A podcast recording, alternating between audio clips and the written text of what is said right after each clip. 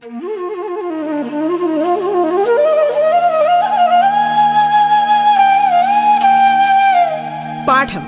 കേട്ടു പഠിക്കാൻ റേഡിയോ കേരളയിലൂടെ.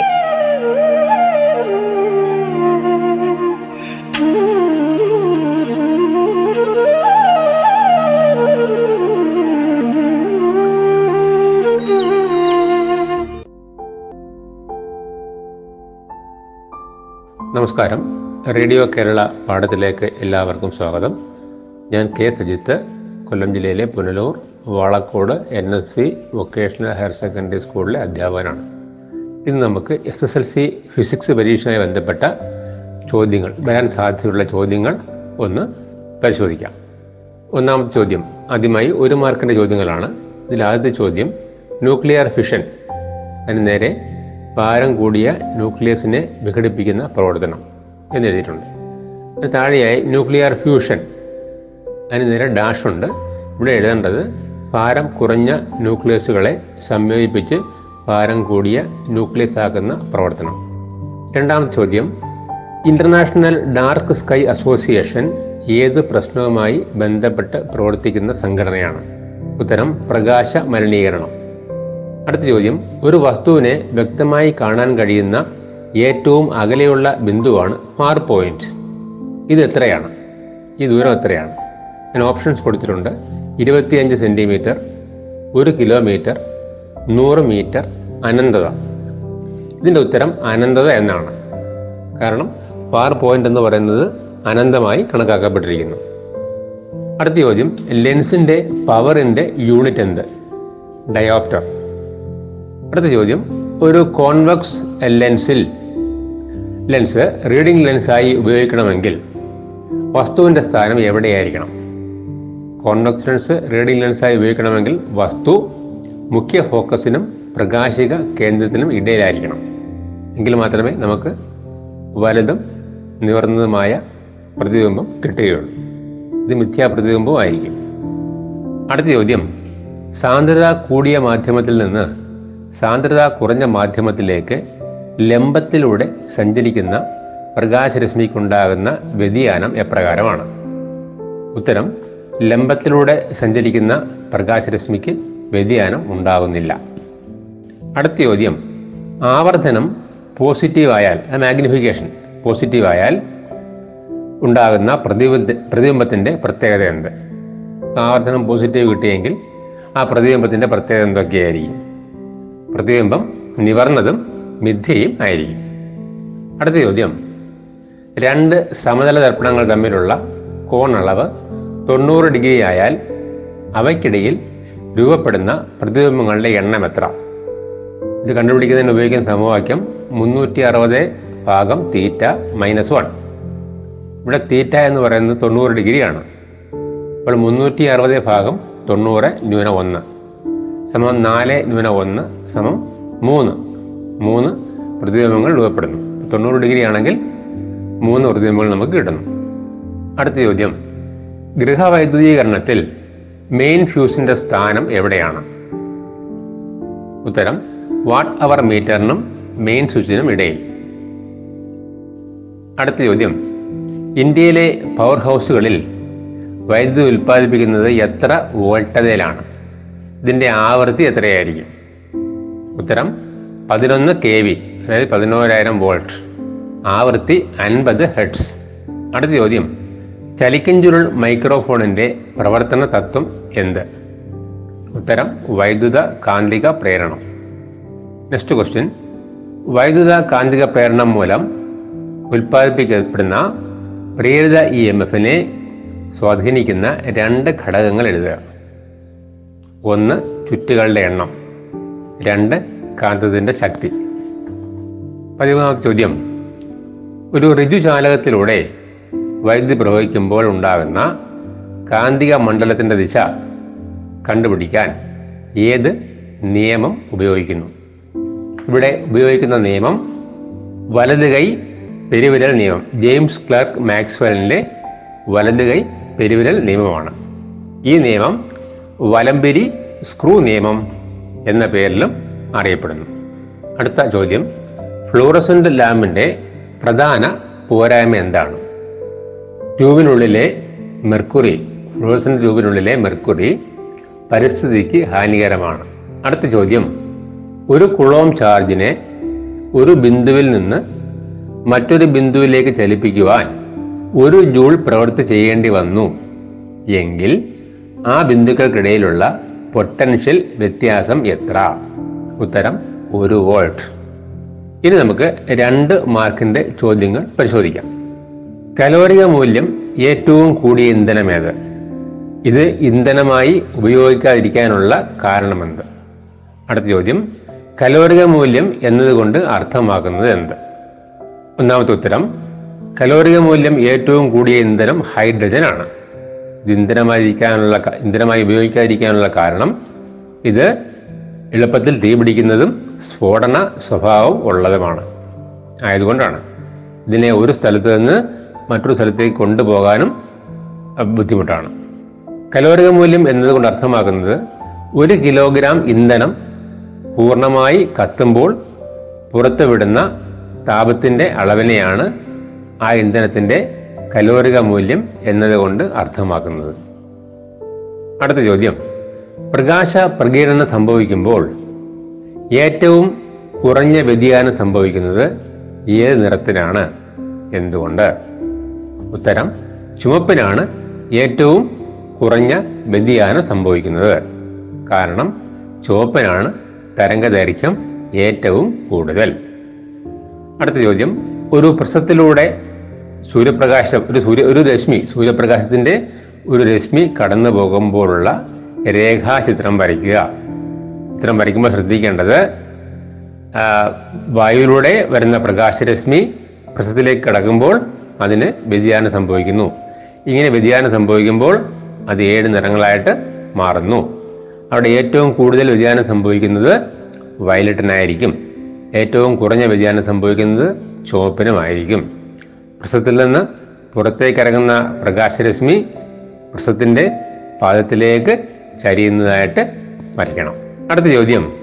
കാഴ്ച വൈകല്യമുള്ള ഒരാളിന് നേത്രരോഗ വിദഗ്ധൻ minus one point five D എന്ന് കുറിച്ചു കൊടുത്തു. എന്താണ് ഇതുകൊണ്ട് അർത്ഥമാക്കുന്നത്? അതായത് അദ്ദേഹം ഉപയോഗിക്കേണ്ട ലെൻസ് കോൺകേവ് ലെൻസ് ആയിരിക്കും. ഒന്ന് ദശാംശം അഞ്ച് ഡയോപ്റ്റർ പവറുള്ള കോൺകേവ് ലെൻസാണ് അദ്ദേഹം ഉപയോഗിക്കേണ്ടത്.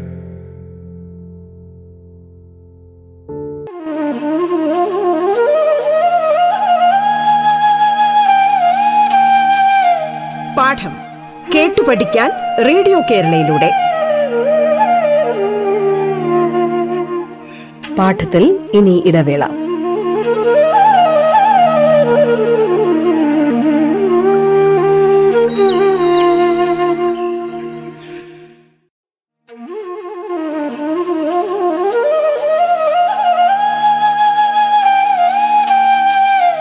പാഠം കേട്ടു പഠിക്കാൻ റേഡിയോ കേരളയിലൂടെ. തുടർന്ന് കേൾക്കാം പാഠം.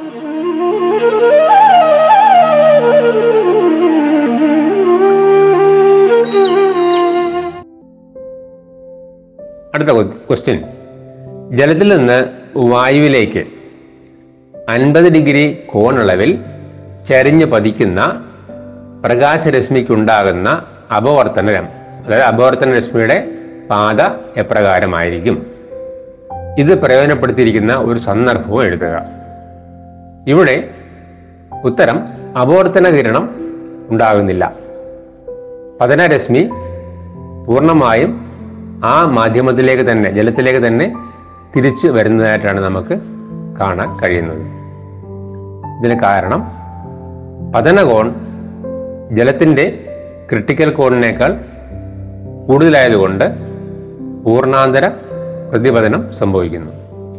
ഇത് പ്രയോജനപ്പെടുത്തിയിരിക്കുന്ന ഒരു ഉപകരണമാണ് ഒപ്റ്റിക്കൽ ഫൈബർ കേബിൾ.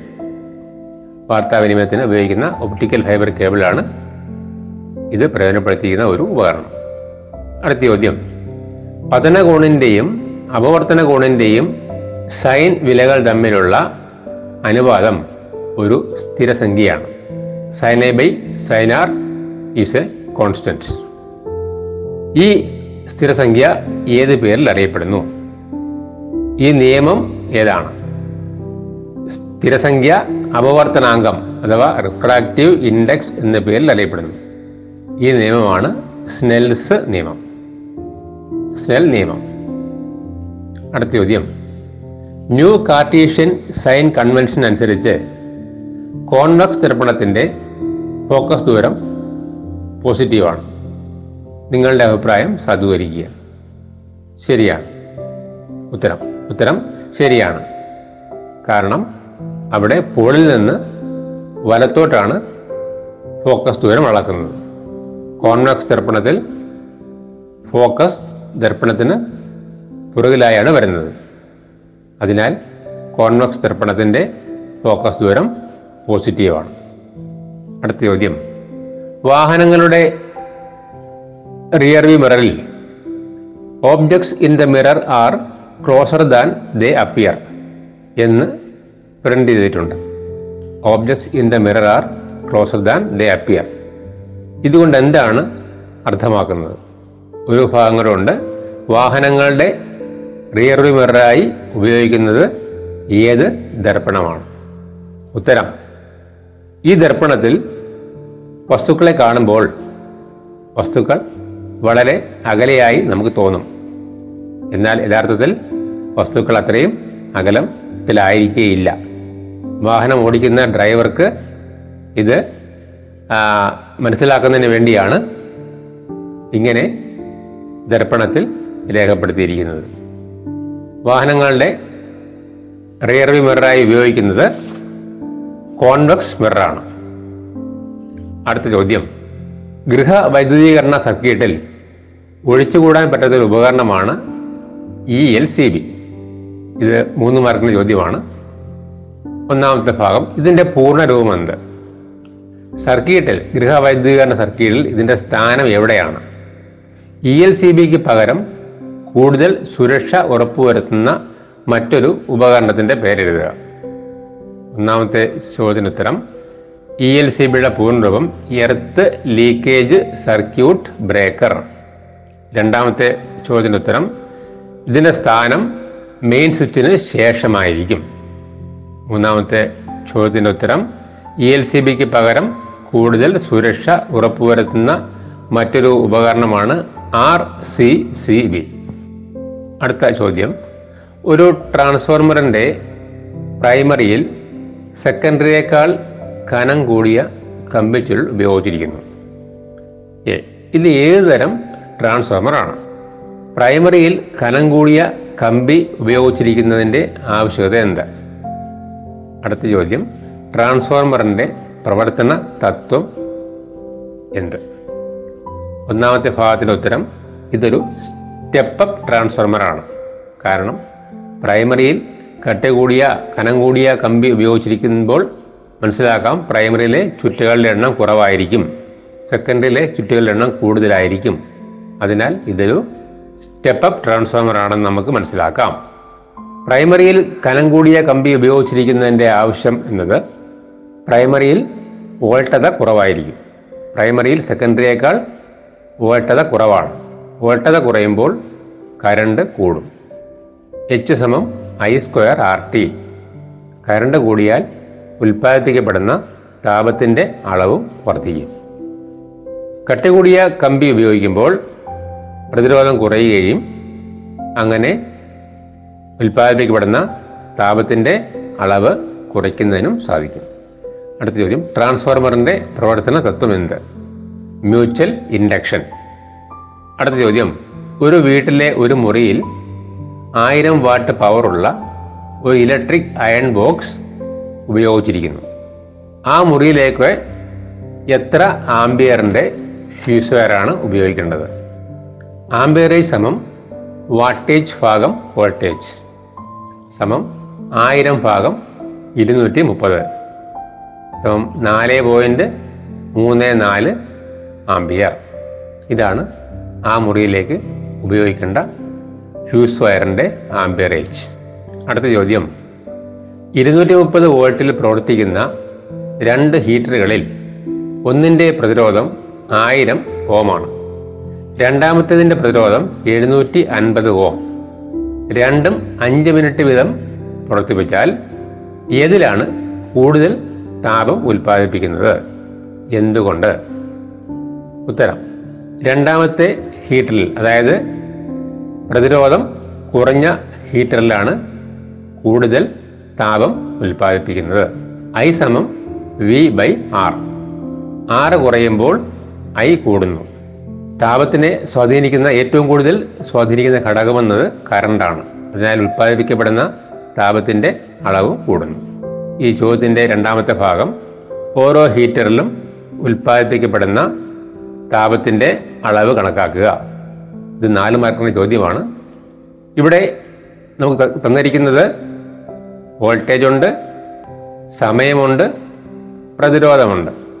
ഇത് മൂന്നും ഉപയോഗിച്ച് താപം കണ്ടുപിടിക്കാനുള്ള സമവാക്യം H is equal to V square T by R ഇതനുസരിച്ച് ഒന്നാമത്തെ ഹീറ്ററിൽ എച്ച് സമം ഇരുന്നൂറ്റി മുപ്പത് ഇന്റു മുന്നൂറ് ഭാഗം ആയിരം.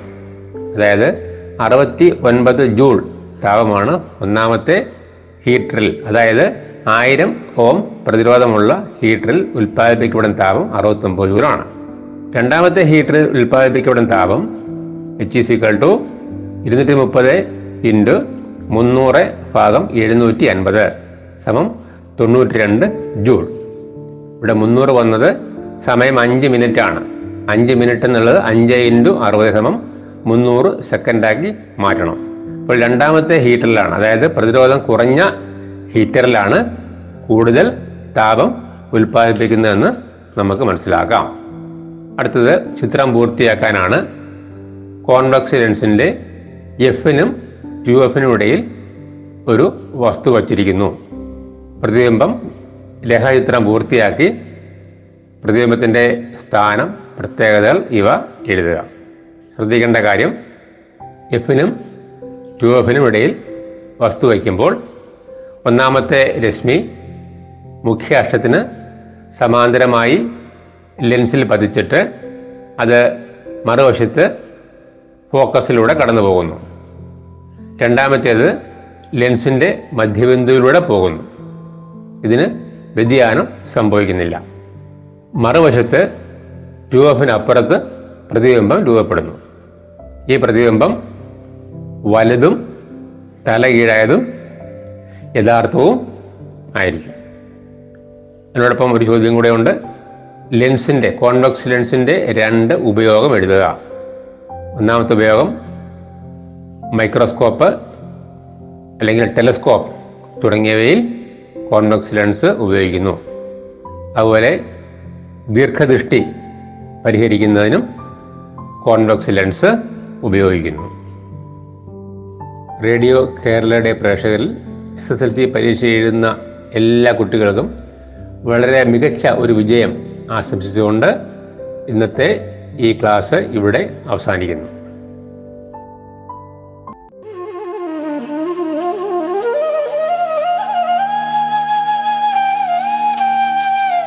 പാഠം കേട്ടു പഠിക്കാൻ റേഡിയോ കേരളയിലൂടെ. പാഠത്തിന്റെ ഇന്നത്തെ അധ്യായം പൂർണമാകുന്നു. ഇനി അടുത്ത ദിവസം കേൾക്കാം. നമസ്കാരം.